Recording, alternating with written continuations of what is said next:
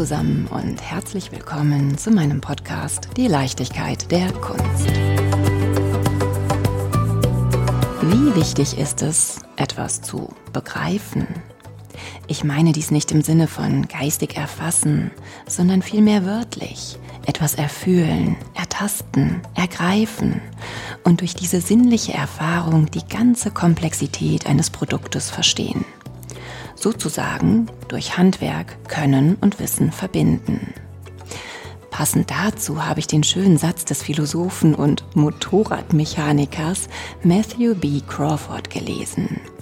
Eine Könnensgesellschaft ist eine nachhaltige Alternative zur Wissensgesellschaft.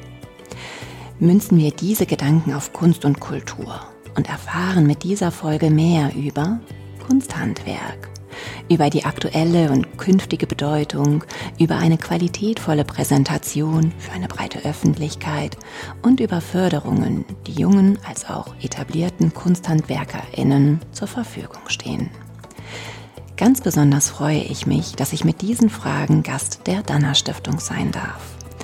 Die Danner Stiftung setzt sich in besonderem Maße für die Wertschätzung von Kunsthandwerk ein gemeinsam mit Dr. Markus Eder, geschäftsführender Vorstand der Danner Stiftung, Christiane Förster, Schmuckkünstlerin mit Lehrtätigkeit an der staatlichen Berufsfachschule für Schmuck und Gerät, sowie Petra Hölscher, Oberkuratorin der Die neue Sammlung, The Design Museum in der Pinakothek der Moderne. Tauchen wir nun tief in die kunstgewerbliche Sammlung und die Philosophie der Danner Stiftung ein. Lieber Markus, liebe Christiane und liebe Petra, schön, dass ihr da seid. Bevor wir uns über Kunsthandwerk unterhalten, möchte ich natürlich erstmal eure Wege hier in die Stiftung und zum Handwerk erfahren. Bitte stell dich doch einmal vor. Mein Weg in die Kunst und zur Stiftung, der ist gar nicht so geradlinig. Ja, ich bin 1960 in München geboren und aufgewachsen, relativ behütet, würde ich mal sagen, und in einer gut bürgerlichen Familie. Da hat die Kunst schon auch immer irgendwie eine Rolle gespielt, aber also ich habe mich erstmal vor allem für Sport interessiert, Skifahren und Leichtathletik habe ich gemacht. Die Kunst, klar, wir sind mit unseren Eltern, wenn wir irgendwo auf Reisen waren, da hat man sich nicht an den Strand gelegt, sondern Museum, Kirche, historische Städten erkundet. Mich hat das auch interessiert, meine Eltern hat das auch sicher interessiert, aber ich habe manchmal so, wenn ich jetzt da so zurückblicke, so das Gefühl, das war für die auch so eine gewisse Verpflichtung fast, irgendwie so Bildungsbürgertum und äh, das muss man machen. Gar nicht so diese enthusiastische Begeisterung. Also die haben es schon geschätzt und auch genossen, aber es war auch so ein bisschen so eine so eine Pflichtaufgabe, glaube ich. Also das traue ich mich jetzt vor den Profis hier kaum zu sagen. Ich habe dann auch ein bisschen, also bei uns war es immer wichtig, dass man auch Geschenke und so selber macht und dann so bin ich dann irgendwie zum Töpfern gekommen und Silber- und Goldschmieden habe ich gemacht. Da, da stehe ich auch nach wie vor noch zu den Stücken. Also die sind jetzt schlicht, aber durchaus, glaube ich, ästhetisch. Was hast du getöpfert? In Ordnung. Kannst dich noch erinnern? Ja, ich war eher so der Typ, also jetzt wenig kreativ, irgendwie eine Vase oder eine, eine Schale. Ich hatte so einen Freund, der hatte immer so Figuren gemacht, also so ganz skurrile Figuren mit da waren auch ganz wilde Geschichten drum, der hat er dann auch ausgestellt und da erzählt. Und während ich da immer meine Vasen da perfektioniert habe. Ja, und dann habe ich aber gemerkt, irgendwie, das wird irgendwie intensiver so mit der Zeit ist es so ein Moment, an den ich mich erinnere oder ein Erlebnis. Wir waren als Familie in, Lübeck, waren wir in diesem St. Annen Kloster, wo ja so sakrale Kunst ausgestellt ist und so Altarbilder geschnitzt. Und da weiß ich noch, ich gehe da so durch und naja, ich schaue die halt so nach, nach an und da war so eines, das war ganz intensiv, weil das war so ganz anders als die anderen. Also oft ist es ja so, dass man die individuellen Gesichter gar nicht so sieht. Das sind halt, schauen ja alle irgendwie ein bisschen gleich aus, aber das, das hat mich richtig gepackt. Das war so richtig so, eigentlich eher so expressionistisch. Ganz modern fand ich das. Also diese Gesichter, die waren unglaublich, das waren unglaubliche Charaktere. Und dann bin ich natürlich zu spät zum vereinbarten Treffpunkt am Ausgang gekommen. Dann habe ich festgestellt, die anderen haben halt, die haben halt alles gesehen und haben sich dann gefragt, wo bleibt er und was macht er? Und ich habe halt wirklich nur einen ganz kleinen Ausschnitt eigentlich gesehen, aber der hat mich halt so fasziniert und so, ja, das ist eigentlich so eine Entwicklung. Also früher, da ist man irgendwie getaktet gleich dadurch und alle haben alles gesehen und sind auch gemeinsam wieder raus und jetzt geht's mir eigentlich immer so, dass ich es immer nicht schaffe, da oder kaum da rechtzeitig da zu sein. Aber dann haben die anderen immer alles gesehen und ich immer nur so einen ganz kleinen Ausschnitt. Aber das ist so eine Entwicklung, die mich aber nicht zur Danner Stiftung letztlich geführt hat, sondern da hat mich eigentlich letztlich meine Beamtenlaufbahn hingeführt, weil in der Satzung der Stiftung geregelt ist, dass der geschäftsführende Vorstand immer ein Vertreter der Staatsregierung sein muss. Und seit Jahrzehnten ist es halt immer der, der die Abteilung führt, die auch fürs Handwerk zuständig ist. Das ist ja auch irgendwo sinnvoll. Ja, und da bin ich eben vor zwei Jahren Abteilungsleiter geworden in dieser Abteilung und bin da automatisch in die Danner Stiftung reingewachsen in diesen Vorstand. Und ja, erst habe ich mir gedacht, ja, ist halt auch noch eine zusätzliche Aufgabe, aber ich muss sagen, das macht mir sehr viel Freude. Und es macht mir deswegen auch so viel Freude, weil es einfach ein Einblick in eine ganz andere Welt ist, die sich da erschließt. Andere Menschen, die über andere Themen sprechen denen andere Dinge wichtig sind und das ist einfach ein tolles Erleben und mache ich gerne. Welche Themen findest du besonders spannend? Also ich zum Beispiel, wo wir in der neuen Sammlung waren, von meinem Vorgänger wurde ich eben vorgestellt, Petra und Angelika Nollert als der Nachfolger und da waren wir eben in der neuen Sammlung und dann habt ihr uns da geführt durch unsere Danner-Rotunde natürlich und das war so ganz intensives Erleben für mich, aus welchen Materialien ja die Sachen sind. Und da entstehen dann aus ganz landläufigen, auch billigen Materialien ganz tolle Sachen. Und das hat mich unglaublich berührt. Und das Interessante war eigentlich, dass, das war ja kurz nach Corona noch, wir sind auch noch mit Masken gelaufen. Und das war dann eigentlich ganz komisch, weil es war halt irgendwie ein Lebensbereich, der brach lag. Aber dann war das so eine unglaublich intensive Erfahrung, dass ich halt gemerkt habe, das ist eigentlich doch ein sehr wichtiger Lebensbereich, diese Kunst, das Kunsthandwerk. Wie konnte man da so lange drauf verzichten? Und das ist auch natürlich was, was mich jetzt auch nach wie vor irgendwo auch antreibt. Dieser Lebensbereich, der muss auch in der Gesellschaft seine Berechtigung haben. Und da sind wir wieder bei der Stiftung. Das ist ja das, was wir auch fördern wollen. Und sag mal, bei deinem ersten Rundgang durch die Danner-Rotunde mussten die anderen dann auch auf dich warten, weil du an einem besonderen Stück hängen geblieben bist? Ja, wir waren ja nur zu zweit. da war es nicht so schlimm. Und ich bin sehr gerne in der Danner-Rotunde und von daher trafen sich da zwei.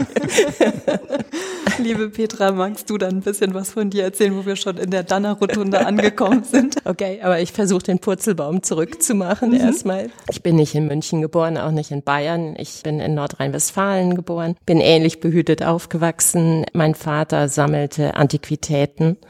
Meine Mutter kam aus einer Familie, die unglaublich tolle Textilarbeiten gemacht hat. Wir fuhren auch in Urlaub, aber bei uns gab es keine Museen und keine Kirchen. Außer der Textilkunst wurde mir eigentlich auch nichts großartig weitergegeben. Standen andere Dinge im Raum mit der Montankrise damals.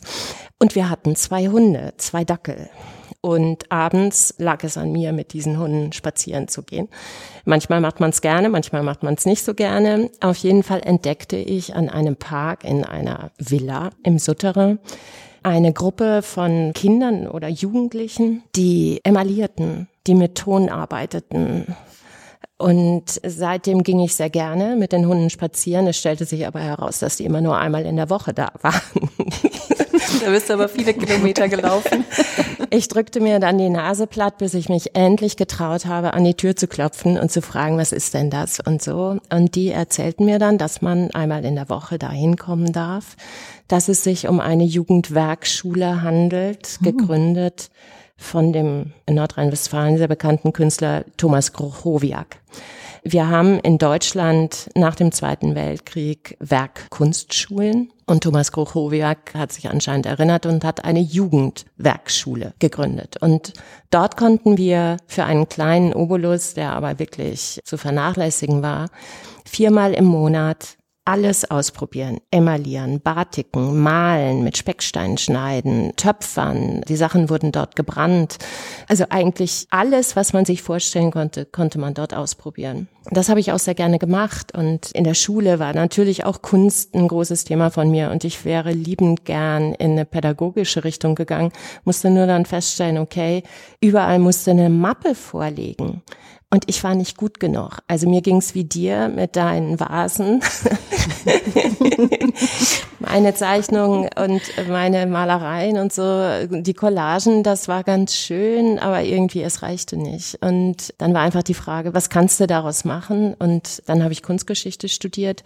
Und als es um den Abschluss ging, war es wieder Väterchen Zufall. Wir machten eine Exkursion von Kiel aus nach Wroclaw, das ehemalige Breslau in Schlesien, heute in Polen gelegen. Und Wroclaw, wer einmal da war, das ist eine faszinierende Stadt, die Stadt der Kaufhäuser. Es gab um 1900 über 400 Kaufhäuser dort und ich verliebte mich schlagartig in diese Stadt an der Oder. Ja, aber wie kannst du daraus ein Thema bauen? Kaufhäuser. Ich zu meinem späteren Doktorvater, ich würde gerne über Kaufhausarchitektur arbeiten und er so, sorry, tut mir leid, das Thema ist schon vergeben, kannst du nichts mitmachen. Ja, aber Wroclaw. Und dann war so der Moment, es gab dort eine Kunstgewerbeschule, eine spätere Kunstakademie für Kunst und Kunstgewerbe. Und in dem Moment, als ich das Thema ihm gegenüber auch formulierte, war uns beiden nicht klar, überhaupt nicht, dass diese Schule Ende des 18. Jahrhunderts gegründet worden ist und bis 1932 bis zu den Brünningschen Notverordnungen tatsächlich weitergeführt wurde und was das am Ende bedeutet, weil dann ging es nicht mehr nur um die Architektur des Akademiegebäudes, sondern dann hieß es ja, okay, es gab Dekorationsmaler, es gab Fotografen, es gab Metallarbeiter, es gab Glasarbeiter, es gab, es gab, es gab, es gab. Hat dann ein bisschen länger gedauert, aber so bin ich reingerutscht. Und mit so einer Dissertation sich dann auf ein Volontariat zu bewerben, da war ich sehr naiv. Ich dachte, ich könnte immer noch mein Fable Architektur irgendwie umsetzen bei zwei Architekturmuseen in Deutschland ist das zugegebenermaßen nicht so der klügste Gedanke. Und dann hat man mich in Dresden eingeladen, was ich natürlich nicht wusste. Die hatten vor, eine Jugendstilausstellung zu machen, hatten irgendwie klar meine Doktorarbeit überflogen und dachten so, das ist die geeignete Frau. War ich tatsächlich überhaupt nicht, weil ich von Jugendstil keine Ahnung hatte. Okay, als Kunsthistorikerin kann man sich dann so einarbeiten. Und diese Ausstellung war sehr, sehr erfolgreich für die Dresdner Kunstsammlung. Und ich hatte einen Leihgeber, die neue Sammlung. Dann hat man zwar versucht, den Dresden Job für mich vom Ministerium irgendwie rauszuleiern. Das hat aber nicht geklappt. Und dann habe ich Florian Hufnagel durch einen Zufall hier in München wieder getroffen. Und wir verbrachten einige vierstündige, fünfstündige Abende. Und am Ende meinte er, dann hätten sie nicht Lust, hier am Haus zu arbeiten. Und so bin ich in die neue Sammlung gekommen. Und wenn man in der neuen Sammlung ist, kommt man ganz schnell in Kontakt mit der Danner Stiftung, lernt viel darüber und man kommt natürlich auch in Kontakt mit der Schule in Kaufbeuren Neugablons. Was ist denn die neue Sammlung genau? Ja, die neue Sammlung ist 1925 offiziell gegründet worden als eigenständiges Museum, ist ein Kind des Deutschen Werkbundes. Der Deutsche Werkbund ist 1906 eigentlich sollte er in Dresden gegründet werden, aber er ist dann hier in München gegründet worden, was die Dresdner sehr ärgert. Er ist 1906 in München gegründet worden und stellte ein Forum dar, in dem Handwerker, Industrielle, Philosophen, Politiker, Journalisten, Werber, Theologen sich alle zusammenfanden, weil sie das Gefühl hatten, dass etwas nicht stimmte mit den Dingen, die uns umgeben die aus dem 19. Jahrhundert herausgekommen sind, wo die unterschiedlichsten Kunstströmungen in einem Stück zusammengebaut wurden. Und das fanden sie ungut und versuchten, eine bessere Form zu entwickeln und den Handwerkern an die Hand zu geben. Und sie schufen eine Vorlagensammlung. Die konnten sich die Handwerker in den Abendstunden oder am Wochenende anschauen. Und das ist unser Grund. Daraus ist dann letztendlich die neue Sammlung entstanden. Ganz anders als die Kunstgewerbemuseen von der Idee her sehr, sehr stark am Industrial Design orientiert, aber wohl wissend, dass auch Autodesigner die Ausbildung in Selb in der Porzellanfachschule gemacht haben wohl wissend, dass die tollen Bremsen eines Porsches aus Porzellan sind, wohl wissend, dass Mucci zu Anfang das Glas nicht aus Japan einführte, sondern in Kufstein herstellen ließ die Glasartikel feinstes Glas, hauchdünn, wo man dann eben sofort an eine bestimmte Glasmanufaktur denkt. Und so arbeiten wir auch. Also uns ist das Kunsthandwerk ganz, ganz wichtig, weil ohne das Wissen um Metall, um die Qualitäten, die Materialqualitäten von Holz, von Glas, gäbe es das Design eben nicht. Also du kannst einen Konstantin Gritschitsch fragen, das ist ein ausgebildeter Tischler. Du kannst einen Stefan Dietz fragen, das ist ein ausgebildeter Tischler. Und weil man einfach dieses Gespür für das Material braucht. Dann kommen wir doch zu einer ausgebildeten Schmuckkünstlerin. Liebe Christiane, dreimalige Dana Ehrenpreisgewinnerin. Ich freue mich so sehr, jetzt auch dich kennenzulernen. Erzähl ja. mir von dir. Ja, ich freue mich auch hier zu sein. Ja, ich gehe auch wieder ein Stückchen zurück in meine Kindheit und meine frühe Jugend. Vielleicht erstmal so also ich bin am Bodensee aufgewachsen in einem kleinen Dorf in der Nähe von Meersburg. Es war eine behütete Kindheit, aber wir haben ganz viel Zeit draußen verbracht und so wie ich mich erinnere, war das eigentlich relativ unkontrolliert und oft ohne Aufsicht. Und wir waren ganz viel am See von Mai bis September immer draußen oder haben dann auch außerhalb des Dorfes unsere Hütten in die Bäume gesetzt. Das waren so waghalsige Konstruktionen, die ja so Parallelwelten verkörperten, was, glaube ich, ganz wichtig ist, auch für Kinder sowas zu haben. Und du hast sie immer besonders dekoriert? Ja, wir haben die dann so ganz improvisiert eingerichtet und es war eben ein Raum, ja, Erwachsene hatten da keinen Zutritt. Das war einfach eine eigene Kreationen. Und ja, in dieser Gegend ist so für mich prägend gewesen die alemannische Fastnacht auch, also das alemannische Brauchtum, was ich so in den Jahren als immer ganz als spannend erlebt habe. Ich kann mich erinnern, dass ich jedes Jahr wirklich sehr, sehr gerne mir diese Umzüge angeschaut habe mit den Maskenträgern. Das sind die sogenannten Larven, so hieß das, wunderbare, fantasievolle Kostüme, das Fastnachtshäs, also im Alemannischen Menschen.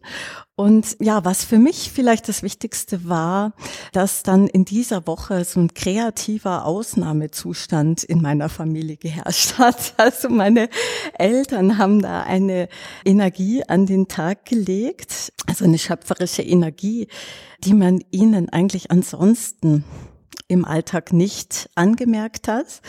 Und ich kann mich erinnern, meine Mutter hat genäht und Dinge zusammengeschneidert, Dinge wieder aufgelöst und es sind Objekte neu zusammengestellt worden und umgewertet worden.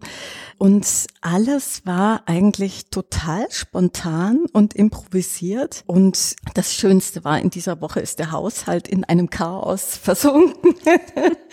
und ja, die Ergebnisse waren, glaube ich, wirklich immer originell und irgendwie lustig und das war für mich eine ganz befreiende Zeit. Ja, vielleicht ist es ähnlich, also der Zustand dann im Haus sowie die schöpferische Arbeit in einem Atelier. Ja, ich habe grundsätzlich immer ganz viel gezeichnet, gemalt, alles Mögliche auch ausprobiert mit Ton und der berühmte Speckstein. Was für mich vielleicht auch ganz bedeutsam war, war auch das textile Werken meiner Großmutter die ganz tolle Stopfarbeiten gefertigt hat in ihrer frühen Kindheit. Die habe ich alle aufbewahrt, wirklich ganz fein mit feinem Leinen und hat uns dann aber auch so eingekleidet mit tollen Pullovern. In den 70er Jahren waren es glänzende Farben.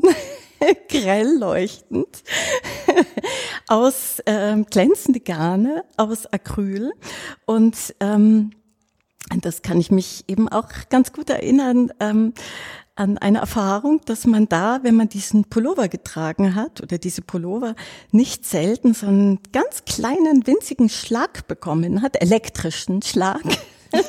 sobald man durch einen Raum durchschritt, der mit Acryl-Teppichboden ausgelegt war. Und ich kann mich wirklich dran erinnern, dass das in irgendeiner Weise ein Anlass war für mich, zum ersten Mal über Material, Materialbeschaffenheit und den Umgang mit Material nachzudenken. Ja, auch meine Eltern sind ganz viel mit uns in Sammlungen gegangen oder haben uns was gezeigt und verdichtet hat sich das dann auch im Urlaub. Meine Eltern sind ganz gerne durch Dänemark gefahren und gefühlt habe ich, glaube ich, jedes Hügelgrab steinzeitlich weißt du was, mit aufgestöbert. Ich auch. Auch. Und ich fand es ja spannend, wir waren drei Mädchen, aber irgendwann ist man natürlich dann in den Generalstreik eines Pubertiers gegangen. Aber letzten Endes ist der Same dann doch aufgegangen. Und was mich wirklich fasziniert hat, waren die wunderbaren goldenen Schätze im Nationalmuseum in Kopenhagen. Und ich glaube, da habe ich irgendwo das Feuer gefangen. Und da hat mich dann auch alles angefangen zu interessieren, was Menschen kreieren und was von Menschenhand geschaffen ist. Ja, es gab viele Bücher über Schätze, aber eben die alten Schätze. Es waren die Alemannen und die Griechen und die Ägypter und die Skyther und die Thraker. Insofern diese neuen Ansätze im Bereich Schmuck gab es gar nicht. Aber ich kann mich erinnern, und das war auch so ein Schlüsselerlebnis in der Kindheit, dass unser Kunsterzieher in Überlingen mit uns in eine städtische Galerie gegangen ist. Sie existiert immer noch, die heißt Zum faulen Pelz, also ein wunderbarer Name für eine Galerie. Galerie. Und da waren mehrere Vitrinen mit den Arbeiten von der Ebbe Weiß-Weingart ausgestellt. Und die hat gar nicht so weit von uns entfernt gewohnt, aber ich war nie bei ihr, habe sie nie kennengelernt.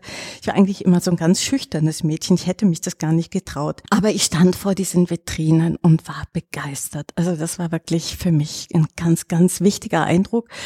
Und an eine Sache kann ich mich auch sehr gut erinnern, da wir eben am Bodensee waren, im Dreiländereck, konnten wir das österreichische Fernsehen empfangen und das Schweizer Fernsehen. Das war ein Riesenplus damals. Und im österreichischen Fernsehen hatte ich ein Interview gehört von Peter Skubitz. Das muss Anfang der 80er Jahre gewesen sein. Ich glaube, ich war 15 oder 16. Und da sprach er über Schmuck und das war äußerst aufregend und ziemlich provokant. Und dann dachte ich mir, wow, das gibt's also auch. in diesem Bereich, das war dann plötzlich auch nochmal, wie wenn mir jemand einen Raum geöffnet hätte. Und dann in dieser Kombination dachte ich mir, ja, es könnte durchaus ein Bereich sein, der mich interessiert, der mir Spaß macht. Also das Metall, das war schon für mich sehr anziehend. Ich habe dann Abitur gemacht und habe mich für einen Leistungskurs Kunst entschieden. Ja, da hat man einen guten Kunsterzieher und in der Zeit habe ich dann ja mir überlegt, wie geht's weiter und habe dann zufällig erfahren, dass es eine Schule gibt im Allgäu, die staatliche Berufsfachschule für Glas und Schmuck und ja, dass man da eine Ausbildung auch machen kann. Also damals war es so, dass in den 80er Jahren das Kunsthandwerk, das war sehr in auch, also auch im Ausbildungsbereich. Man musste, um damals Gold- und Silberschmied zu lernen in Neugablons, musste man zwei Jahre warten. Und in dem Jahr vor meinem Abitur bin ich dann an die Schule gegangen, habe mir den Tag der offenen Tür angeschaut und ich wusste, das ist es. Also diese Schule, die wirklich eine nach wie vor immer noch eine tolle familiäre Atmosphäre auch hat, eine ganz kleine Schule ist. Es hat mich sehr angezogen, aber ich konnte nicht Goldschmiedin werden, sondern meine Eltern wollten, dass ich sofort mit einer Ausbildung anfange. Also das Kind kann ja nicht auf der Straße sitzen.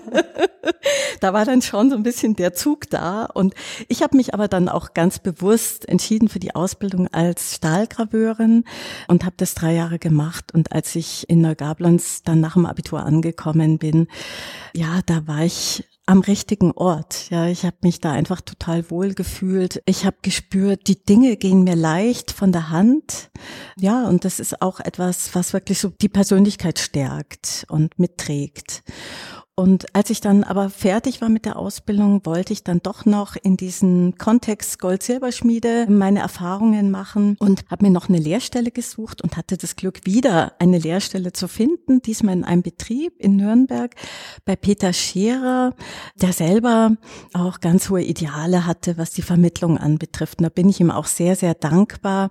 Also ich hatte wirklich das Glück, dass ich da in diesem Kontext des Betriebes, in dem Fokus Silberschmiede, Schmieden eigentlich wieder alle Techniken lernen konnte, die wichtig waren dann für mich.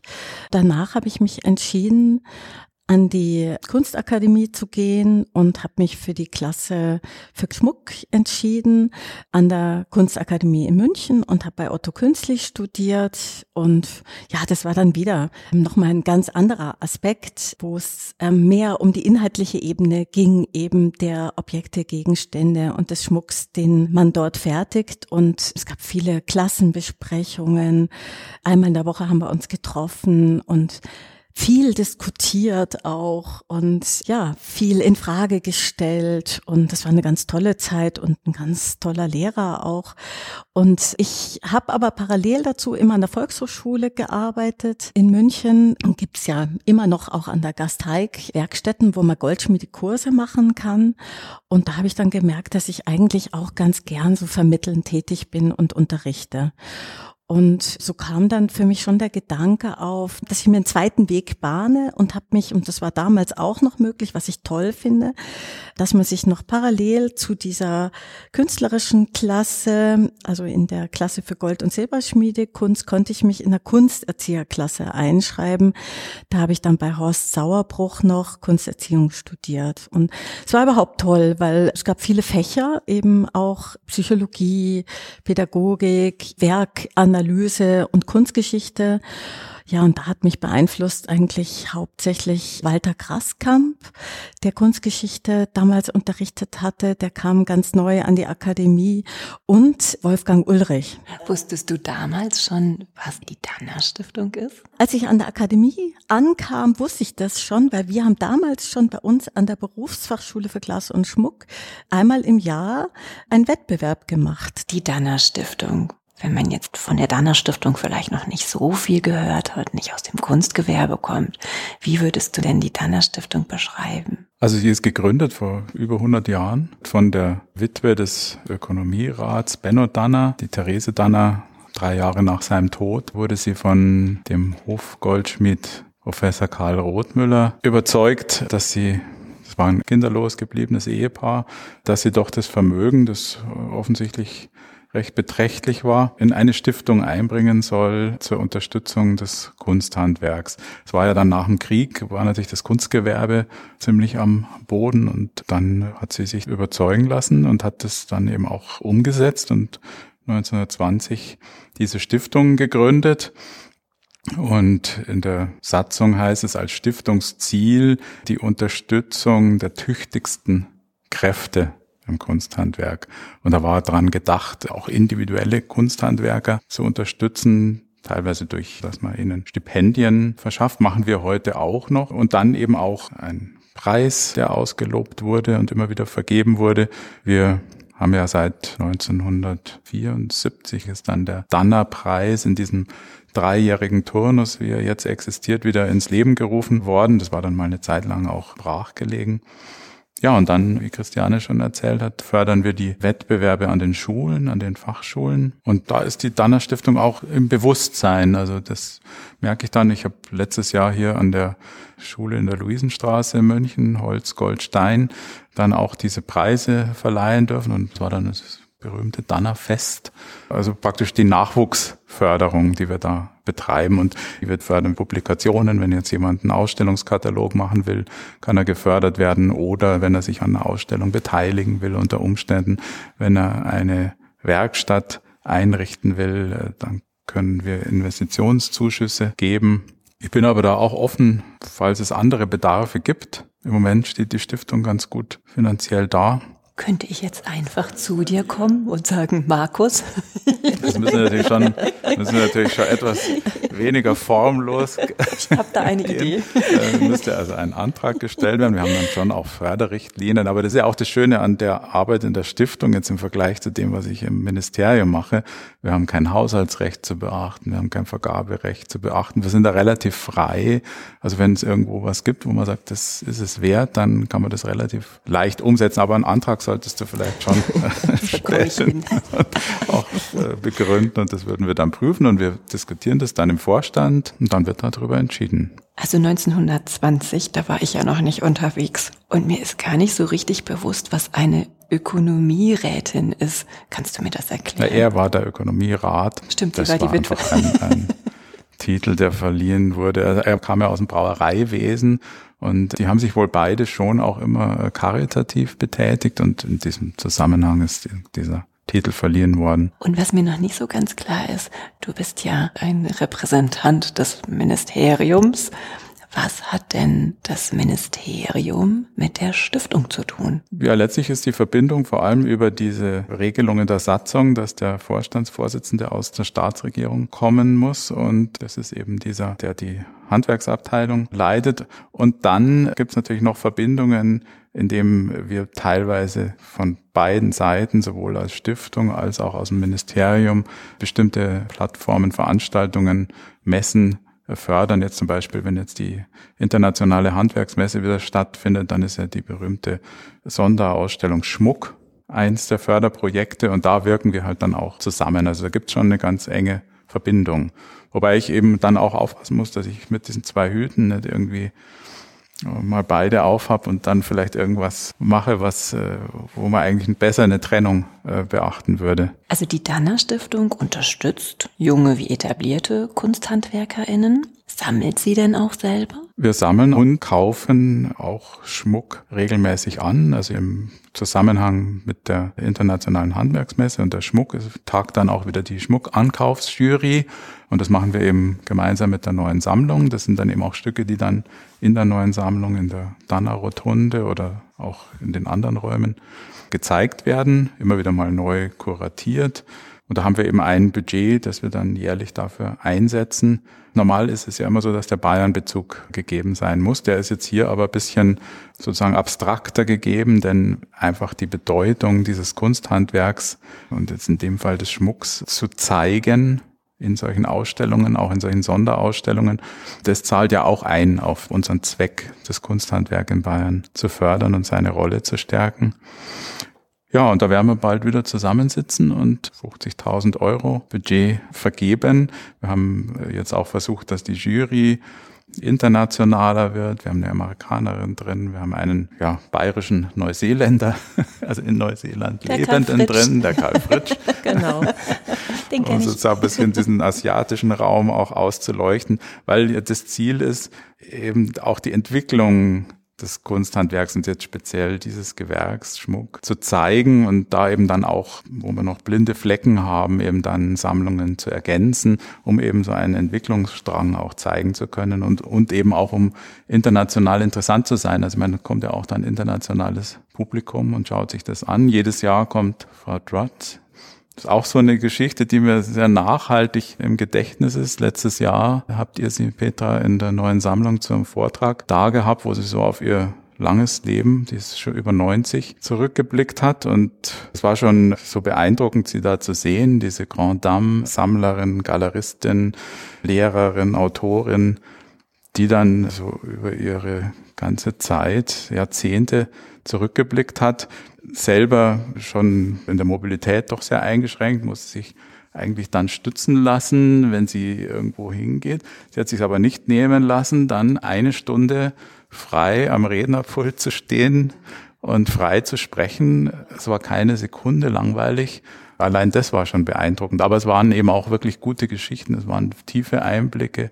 Und da ist für mich auch dann so eine Welt da lebendig geworden. Und was ich mir besonders gemerkt habe, dass weil mich das selber auch ein bisschen betrifft, jemand, der so von außen kommt und eigentlich jetzt ja wenig Ahnung hat von der Kunstgeschichte und viele dann nicht kennt, die man vielleicht kennen sollte. Aber natürlich doch irgendwie strebt ja jeder danach, dass er dann da auch akzeptiert wird. Und sie hatte das am Schluss ihres Vortrags gesagt, auch eben eine von außen kommende, dann an die anwesenden Zuhörer, Künstlerinnen und Künstler gerichtet vielen Dank, dass ich Teil eurer Familie sein darf. Und das hat mich irgendwie, ja, das hat mich sehr bewegt, muss ich sagen. An das denke ich eigentlich öfters, auch wenn ich da in Landshut wieder da vorne stehe. Konzentriert ihr euch rein auf Schmuck oder unterstützt ihr das komplette Kunsthandwerk? Welche Gewerke sind das? Ja, das komplette Kunsthandwerk, wobei unser Vorstandsmitglied, der Otto Bayer, der ja als Schmied, Kunstschmied tätig ist, immer wieder, also das ist ein Ceterum Censio, glaube ich, in jeder Vorstandssitzung. Wir dürfen nicht immer nur auf den Schmuck schauen, wir müssen auch mal andere Gewerke zu ihrem Recht richtig. kommen lassen. Aber grundsätzlich ja. Deswegen bin ich auch ganz glücklich, dass wir jetzt dieses Jahr beim Dannerpreis mal äh, ein Möbelstück ausgezeichnet haben. Nein, aber es ist der Schmuck, es ist Holz, es ist Stein, es ist Glas, Porzellan, Keramik, Gerät, Textil. Textil. Aber der Schmuck ist ein bisschen ja, übergewichtig klingt jetzt so negativ. Das soll nicht so rüberkommen, aber sehr dominant, ja. Du hast gerade schon Landshut angesprochen.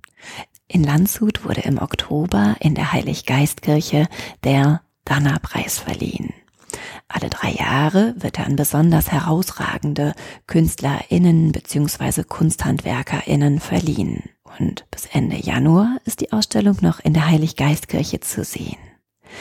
Was ist das Beeindruckende an diesem besonderen Ausstellungsort? Das Beeindruckende ist erst einmal dieser Kirchenraum, der von Isolde Barzlen in einen Farbklang gebracht wurde. Man muss dazu vielleicht sagen, dass die Decke der Kirche in einen Gelbton getaucht ist, analog zu Gold. Und Isolde Barzlen ist es gelungen, zusammen mit dem Enno Lehmann, einem Professor für Farbgestaltung in Karlsruhe, ein Pigment in einem Gelbton zu erstellen, der dich ganz warm umhüllt, wenn du in diesen Raum gehst. Und dort ist wie auf einem gelben Catwalk das Kunsthandwerk ausgestellt. Natürlich gibt es auch noch an den Seiten Präsentationen, Vitrinen und Podeste. Und du läufst visuell, wenn du, und das bleibst du, du bleibst, wenn du den Kirchenraum betrittst, du bleibst erstmal stehen, weil dich dieser Catwalk mit auf eine Reise nimmt bis du am Ende dann an einem gelben Endpunkt angelangt bist. Und das ist schon was ganz, ganz Besonderes. So, und dann gibt es dort die ganze Bandbreite von Kunsthandwerk. Markus hat es gerade schon angesprochen. Egal, ob es Metallarbeiten sind, ob es Holzarbeiten sind, Glas, Textil, Keramik, Schmuck, also wirklich die ganze, ganze Bandbreite.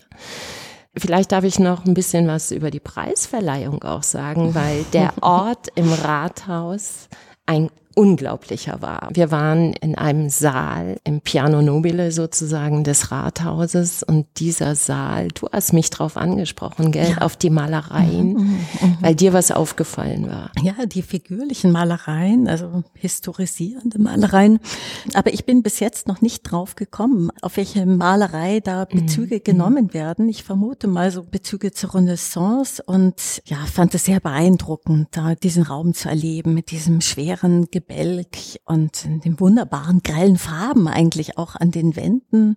Und es hat wirklich richtig Spaß gemacht, der Veranstaltung beizuwohnen. Ist es auch ein Teil der Vision der Stiftung, neue SammlerInnen anzusprechen? Das wäre natürlich schon mein Anliegen. Also was ich halt sehe, ist, da entstehen unglaublich großartige Dinge und man sieht aber auch, dass es wahnsinnig schwer ist, die mal zu verkaufen. Einige wollen ja doch auch dann davon leben und müssen davon leben.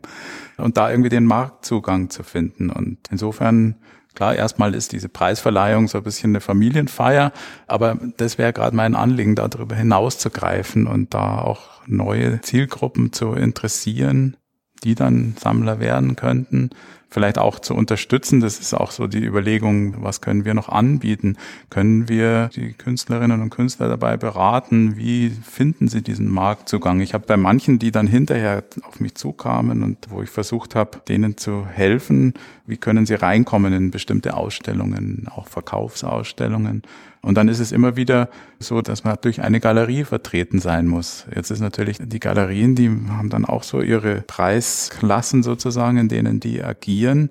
Und da ist das Kunsthandwerk oft so ein bisschen drunter und sitzt da ein bisschen zwischen den Stühlen, obwohl die Objekte natürlich genau gleichwertig sind. Aber da funktioniert irgendwo der Markt ein bisschen mhm. anders als der Kunstmarkt. Mhm. Und da einen guten Weg zu finden, das, das wäre schon was, was mein Anliegen mhm. wäre. Ich habe schon tatsächlich auch das Gefühl, dass so eine Ausstellung jetzt wie in Landshut, dass die doch sehr viel bewirken kann.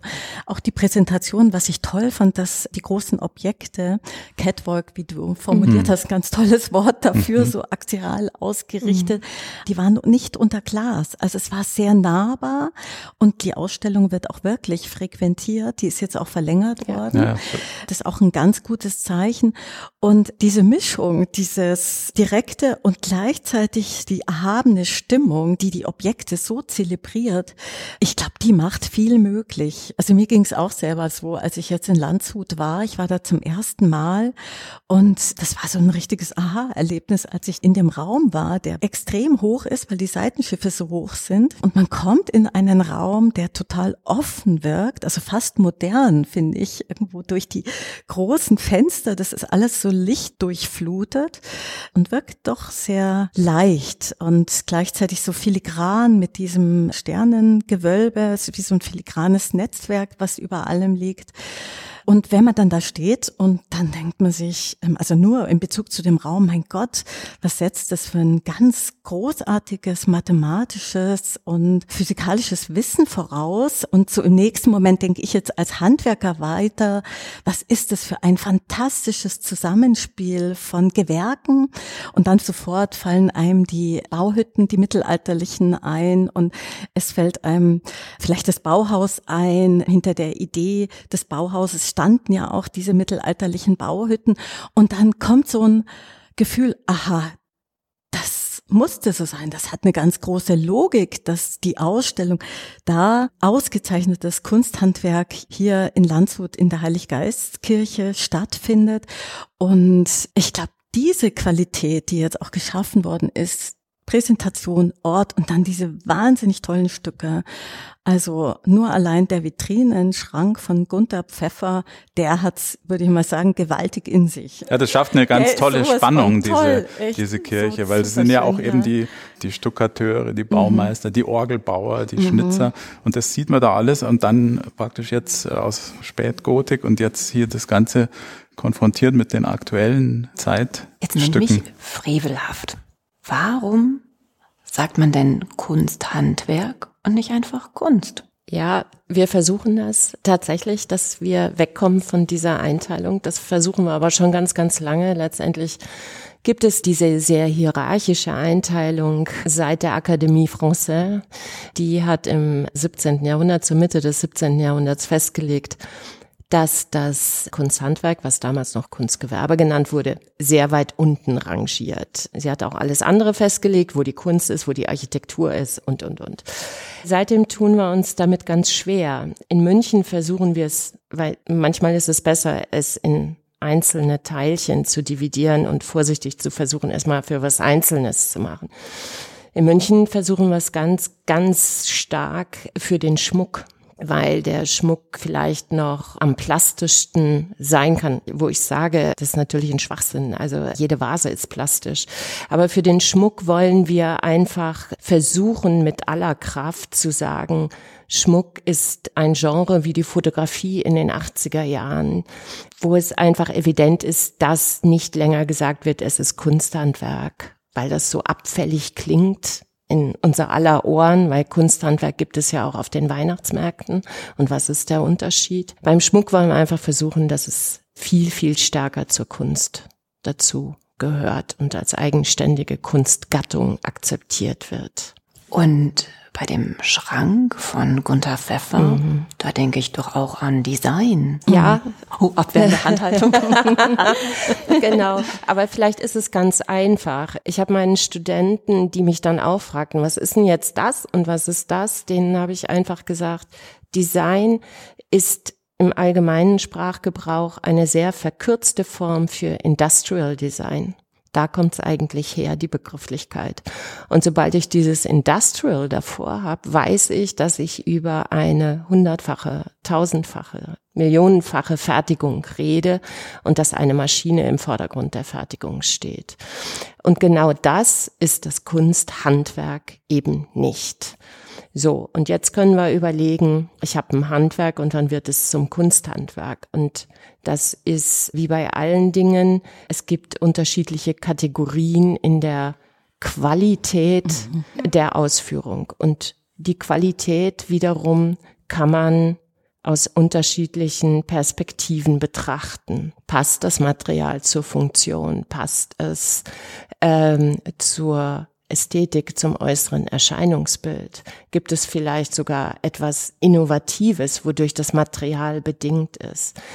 Also versuchen wir uns eigentlich etwas Unmögliches zu schaffen, nämlich ein Argumentationskanon, mit dessen Hilfe wir die Qualität eines Objektes definieren können oder fassen können, vielleicht gar nicht definieren, aber mal fassen können, um dann zu sagen, hm, also dieses Objekt, was jetzt in der Danner-Preisausstellung war, das ist schon besser als das Objekt, was ich an einem anderen Ort gesehen habe. Und dadurch erhält es auch die Rechtfertigung. Und wie wird sich Kunsthandwerk entwickeln? Kann man schon einen Blick in die Zukunft werfen? Ja, das ist eine super spannende Frage, weil wir einfach auch ganz neue Werkzeuge haben. Wir haben mal angefangen beim Lasercut, aber wir haben natürlich auch 3D-Druck, was, wenn man es als ein Werkzeug begreift endlich und es schafft, die eigene Formen, Ideenwelt auf dieses Werkzeug zu übertragen, was ja vielleicht auch ziemlich tricky ist, weil immer noch ein Computer dazwischen steht. Wenn man das schafft, dass es wirklich eigenständige Formen sind und dass die Oberflächen nicht sofort ganz laut schreien, du, ich bin mit Hilfe eines 3D-Druckers entstanden oder eines dementsprechenden Programms, dann glaube ich, haben wir eine Zukunft aber ich habe gerade eröffnet in Hochheim eine Ausstellung einer jungen Keramikerin, Ayaka mhm. Terajima, die gerade ihr Diplom an der Akademie gemacht hat und die in der Keramik wirklich Wege beschreitet, indem sie als Japanerin war es für sie sehr ungewohnt, dass wir eine Mülltrennung haben in Deutschland. Und sie hatte eine schwierige Zeit hinter sich und hat ein Jahr lang gar nichts gemacht und auf einmal fiel ihr Blick auf diese, diese Kunststoffansammlung, die sie da in ihrer Küche hatte und sie entdeckte Formen. Und ich sage jetzt mal etwas, was vielleicht die meisten von uns kennen. Darunter waren die Behältnisse von Fruchtzwergen, weil sie eine kleine Tochter hat. und darunter waren noch andere Plätzchenverpackungen. Und die hat sie genommen, um daraus neue Formen zu entwickeln.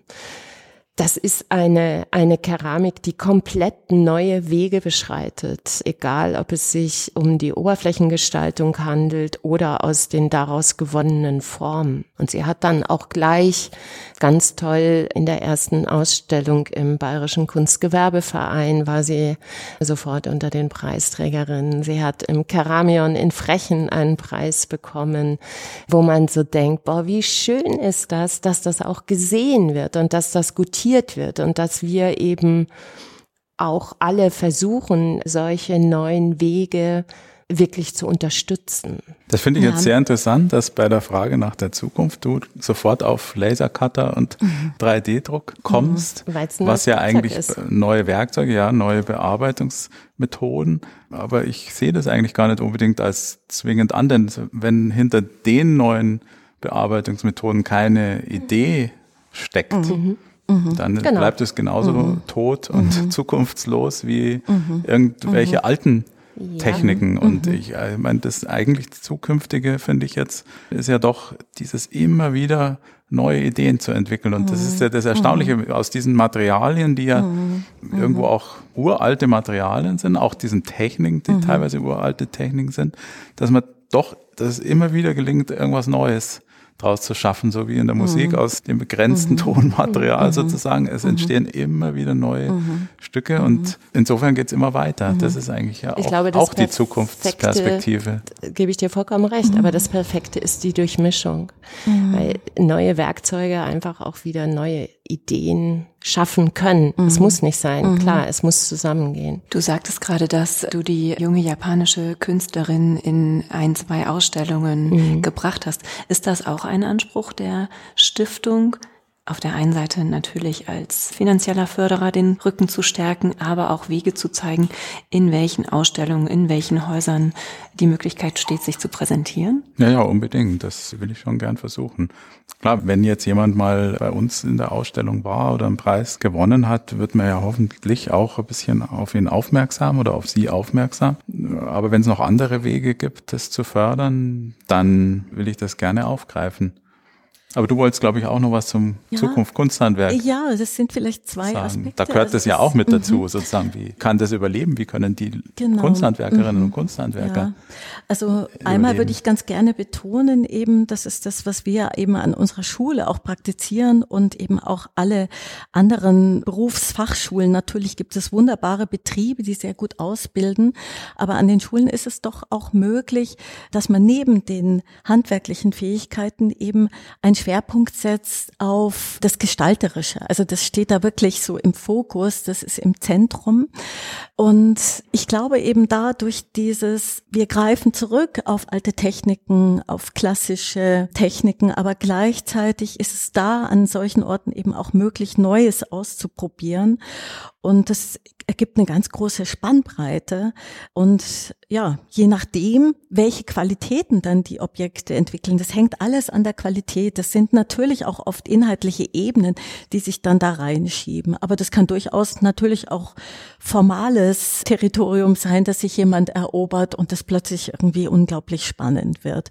Also das ist das eine, glaube ich, was ganz wichtig ist, dass eben da die Machenden wirklich gut geschult werden. Also also so dass man wirklich als ältere Generation wieder weitergibt. Und das andere ist, und das denke ich jetzt, weil ich auch klassische Kunsterzieherin bin, dass es ganz, ganz wichtig ist, wenn wir ein bisschen weiterdenken, dass wir unseren Kindern, unseren Jugendlichen in den Schulen eine Grundlage schaffen, handwerklich tätig zu werden. Also, dass wir einen guten Kunstunterricht brauchen. Und ich würde mir das wirklich wünschen, dass da noch viel mehr gemacht wird wird, dass da, ich meine, viele Kinder sind in Ganztagsschulen und da würde ich mir eine Betreuung wünschen. Könnt ihr mir das vorstellen, dass es etwas ist, einmal in der Woche am Nachmittag verschiedene Gewerke zu erproben und egal, wie die sich dann später entwickeln, ob das Theoretiker werden oder vielleicht wirklich Handwerker werden wollen.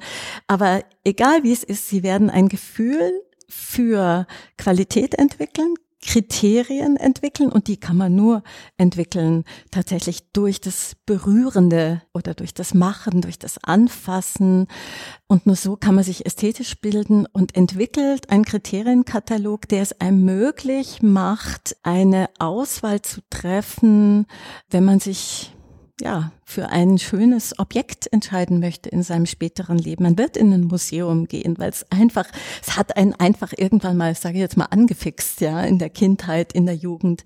Und wenn wir das nicht tun, dann geht uns ganz, ganz viel Kultur verloren. Also ich halte jetzt gerne mal so ein Plädoyer für vielleicht ein anderes Schulsystem. Insofern, da gibt es tolle Beispiele. Ich weiß, Baden-Württemberg gibt es eine Schule, das ist allerdings eine kirchliche Schule, aber da kann man Abitur machen und ein Jahr später, dreiviertel Jahr später, macht man seinen Gesellenbrief in vier oder fünf verschiedenen Gewerken. Es wird da angeboten. Man beginnt in der neunten Klasse und zehnte bis zur dreizehnte hat einmal in der Woche am Nachmittag Unterricht. Und ich finde, das sind grandiose Modelle. Und ich glaube, wenn wir ein bisschen weiterdenken, dann brechen uns vielleicht auch die Sammler nicht ab, weil interessant finde ich jetzt, wir hatten vor zwei Wochen den Tag der offenen Tür an der Schule und ich habe das vor fünf oder zehn Jahren nicht so in der Form erlebt, dass ich umringt war von jungen Erwachsenen, die sich für diesen Beruf interessieren oder für die Berufe. Wir bieten ja Goldschmied, Silberschmied, Glas- und Porzellanmaler und Graveur an. Graveurin. und ich glaube, da kommt wieder so ein Hype und das hat bestimmt auch mit Defiziten zu tun. Klar, es gibt immer Wellen und Gegenbewegungen. Es ist eine ganz große Lust da, sich dem Selbstgemachten auch wieder zuzuwenden. Das merken wir in der Keramik und das müssen wir auch fördern und diese Lust in unseren Kindern bedienen, weil ich glaube ganz, ganz fest daran, es war auf jeden Fall bei mir so, das habe ich dann auch erst im Studium dann an der Akademie gemerkt, dass diese ganzen Fähigkeiten, die wir da lernen als Handwerker beim Machen, die sind übertragbar auf vieles andere, weil man bekommt so Schlüssel in die Hand. Also der Pädagoge würde sagen, das sind Schlüsselqualifikationen. Ich lerne es, mich zu organisieren. Ich lerne etwas über einen längeren Zeitraum planvoll vorzubereiten und durchzuführen. Ich lerne es, mit meinen Fehlern umzugehen und das Zeug nicht gleich alles aus dem Fenster zu schmeißen, sondern ich muss etwas reparieren. Es ist ein nachhaltiger Gedanke und ich finde, es entspricht unserem Zeitgeist insofern, wenn wir sagen, wir wollen in Zukunft nicht immer noch mehr, noch mehr produzieren und mehr Müll produzieren, sondern es soll mehr in die Qualität gehen. So und das denke ich mir könnten wir erreichen, wenn unsere Kinder es uns auch wert sind, dass wir in die Kinder, in die Jugend so investieren, dass wir ihnen diese Möglichkeiten bieten, Erfahrungen zu machen. Ob es Holz ist, ob es Glas ist, ob es egal was es ist, Speckstein oder wie auch immer. Aber dieses Gefühl tatsächlich, dass Handwerk etwas Besonderes ist und dass es nicht abgewertet wird. Also gerade denke ich mir im gymnasialen Bereich, also ich habe das ganz oft so erlebt in meinem Umfeld, das handwerkliche Arbeiten hat viel mit Intelligenz zu tun, ja. Und umgekehrt, wenn man das macht, entwickelt man eben Fähigkeiten, die man vielleicht vorher gar nicht erkannt hat, sobald man merkt, dass Sprache etwas ist, was formbar ist. Weil man es vorher vielleicht mit einem anderen Material erfahren hat, fängt man an zu schreiben obwohl es eine KI gibt, die das schon längst vielleicht viel besser macht. Und das finde ich ganz spannend. Also ich glaube, diese frühen Anregungen, ja. das halte ja. ich auch für sehr wichtig. Das hat mich auch fasziniert, mhm. als ihr euch vorgestellt habt, dass da ganz mhm. früh so Schlüsselerlebnisse mhm. waren. Ich muss sagen, ich habe die immer beneidet. So, die wussten, wo ist ihr Weg oder dieses teilweise sogar gegen das, was die Eltern wollten, irgendwie dann mhm. durchgesetzt mhm. haben. Ich, ich will das machen. Ich war da eher so, ja, vielleicht so ein bisschen angepasst, habe das irgendwie so bin also durchgelaufen durch die Schule. Ach, Haben wir dann irgendwie gedacht, wo ich dann die, die in der 12., 13. so gesehen habe mit ihren Schnurrbärten und Lederjacken, habe ich mir gedacht, ja, wenn ich mal so alt bin wie die, dann dann werde ich schon wissen, was ich mache und wusste es dann aber auch nicht. aber so, so frühe Erlebnisse schaffen, wo man sich dann als Persönlichkeit auch entwickelt und entfalten kann, seine Talente entdeckt. Ich glaube, das ist schon sehr wichtig ähm, würde gerne nochmal mhm. zurückkommen zu deinem ja. Plädoyer, was ich großartig fand, dieses Plädoyer für die frühe Erziehung. Ich habe vorhin ja schon den Deutschen Werkbund angesprochen, wo die neue Sammlung quasi raus entstanden ist. Und die standen ja vor einer ähnlichen Situation. Die wollten ja auch das Interesse an besseren Formen wecken und die Handwerker mitnehmen, die Kunsthandwerker, denen bessere Verdienstmöglichkeiten geben und, und, und. Und was haben die gemacht? Die haben Kisten gepackt mhm. zu Thematiken. Das konnte sein, der gedeckte Tisch, wo ein schönes Porzellan drin war, aber genauso eine Keramikschale, wo ein Glas dazu gehörte, ein Messer aus Metall, aber auch ein Holzlöffel. Und damit wurde dann in den Kindergärten gespielt. Mhm. Und das ist dieses frühe Erlebnis. Genauso gab es zum Thema Holz eine Kiste, zum Thema Metall. Und wenn man diese Kisten, tatsächlich haben wir noch zwei davon mhm. in der neuen Sammlung, wenn man sich diese Kisten anschaut und dann überlegt, was in den 20er Jahren geschaffen worden ist, dann glaube ich, dürfen wir da einfach mal schauen und vielleicht mhm. auch nachmachen, mhm. weil da schon Lösungsvorschläge mhm. einfach mhm. da sind. Mhm. Und wenn wir dann das Glück haben, dass so eine tolle Frau wie Therese Danner vielleicht auf die Idee kommt, sagen wir einfach 2030 mhm. anzufangen zu sammeln und ihr Geld so super zu organisieren, dann könnten wir was bewegen. Wir haben ja jetzt den Tag des Handwerks eingeführt, wo eben auch an die Gymnasien, an die man auch immer, die man dann leicht vergisst oft, wenn man über das Handwerk spricht, dass eben die in Betriebe gehen oder die Betriebe in die Schulen kommen und dieses ganze Thema Berufsorientierung, das wieder befeuern und den Jugendlichen zeigen, was gibt es alles und dass die auch viel breiter nachdenken über ihre Talente, die sie vielleicht haben. Also oft sind ja so Wege so vorgezeichnet und dann studierst du das und übernimmst das Geschäft oder was halt vielleicht die Eltern irgendwie vorgegeben haben und dass man viel breiter darüber nachdenkt, was kann ich denn, was will ich? Habe ich vielleicht solche Schlüsselerfahrungen gemacht, wo ich sage, das will ich stärker betreiben? Und das, glaube ich, halte ich für sehr wichtig. Da haben wir als Stiftung eine Rolle und auch als Ministerium. Jetzt habe ich wieder beide Hüte. beide Hüte zurück. Sehr gut. Ich freue mich so sehr, dass wir hier jetzt tolle Einblicke in die Stiftung, in eure Biografien, in das Kunsthandwerk heute und morgen bekommen haben. Ich freue mich, dass ihr meine Gäste gewesen seid, dass ich bei euch Gast sein durfte. Dir vielen, vielen Dank. Dank. Auch von unserer Seite.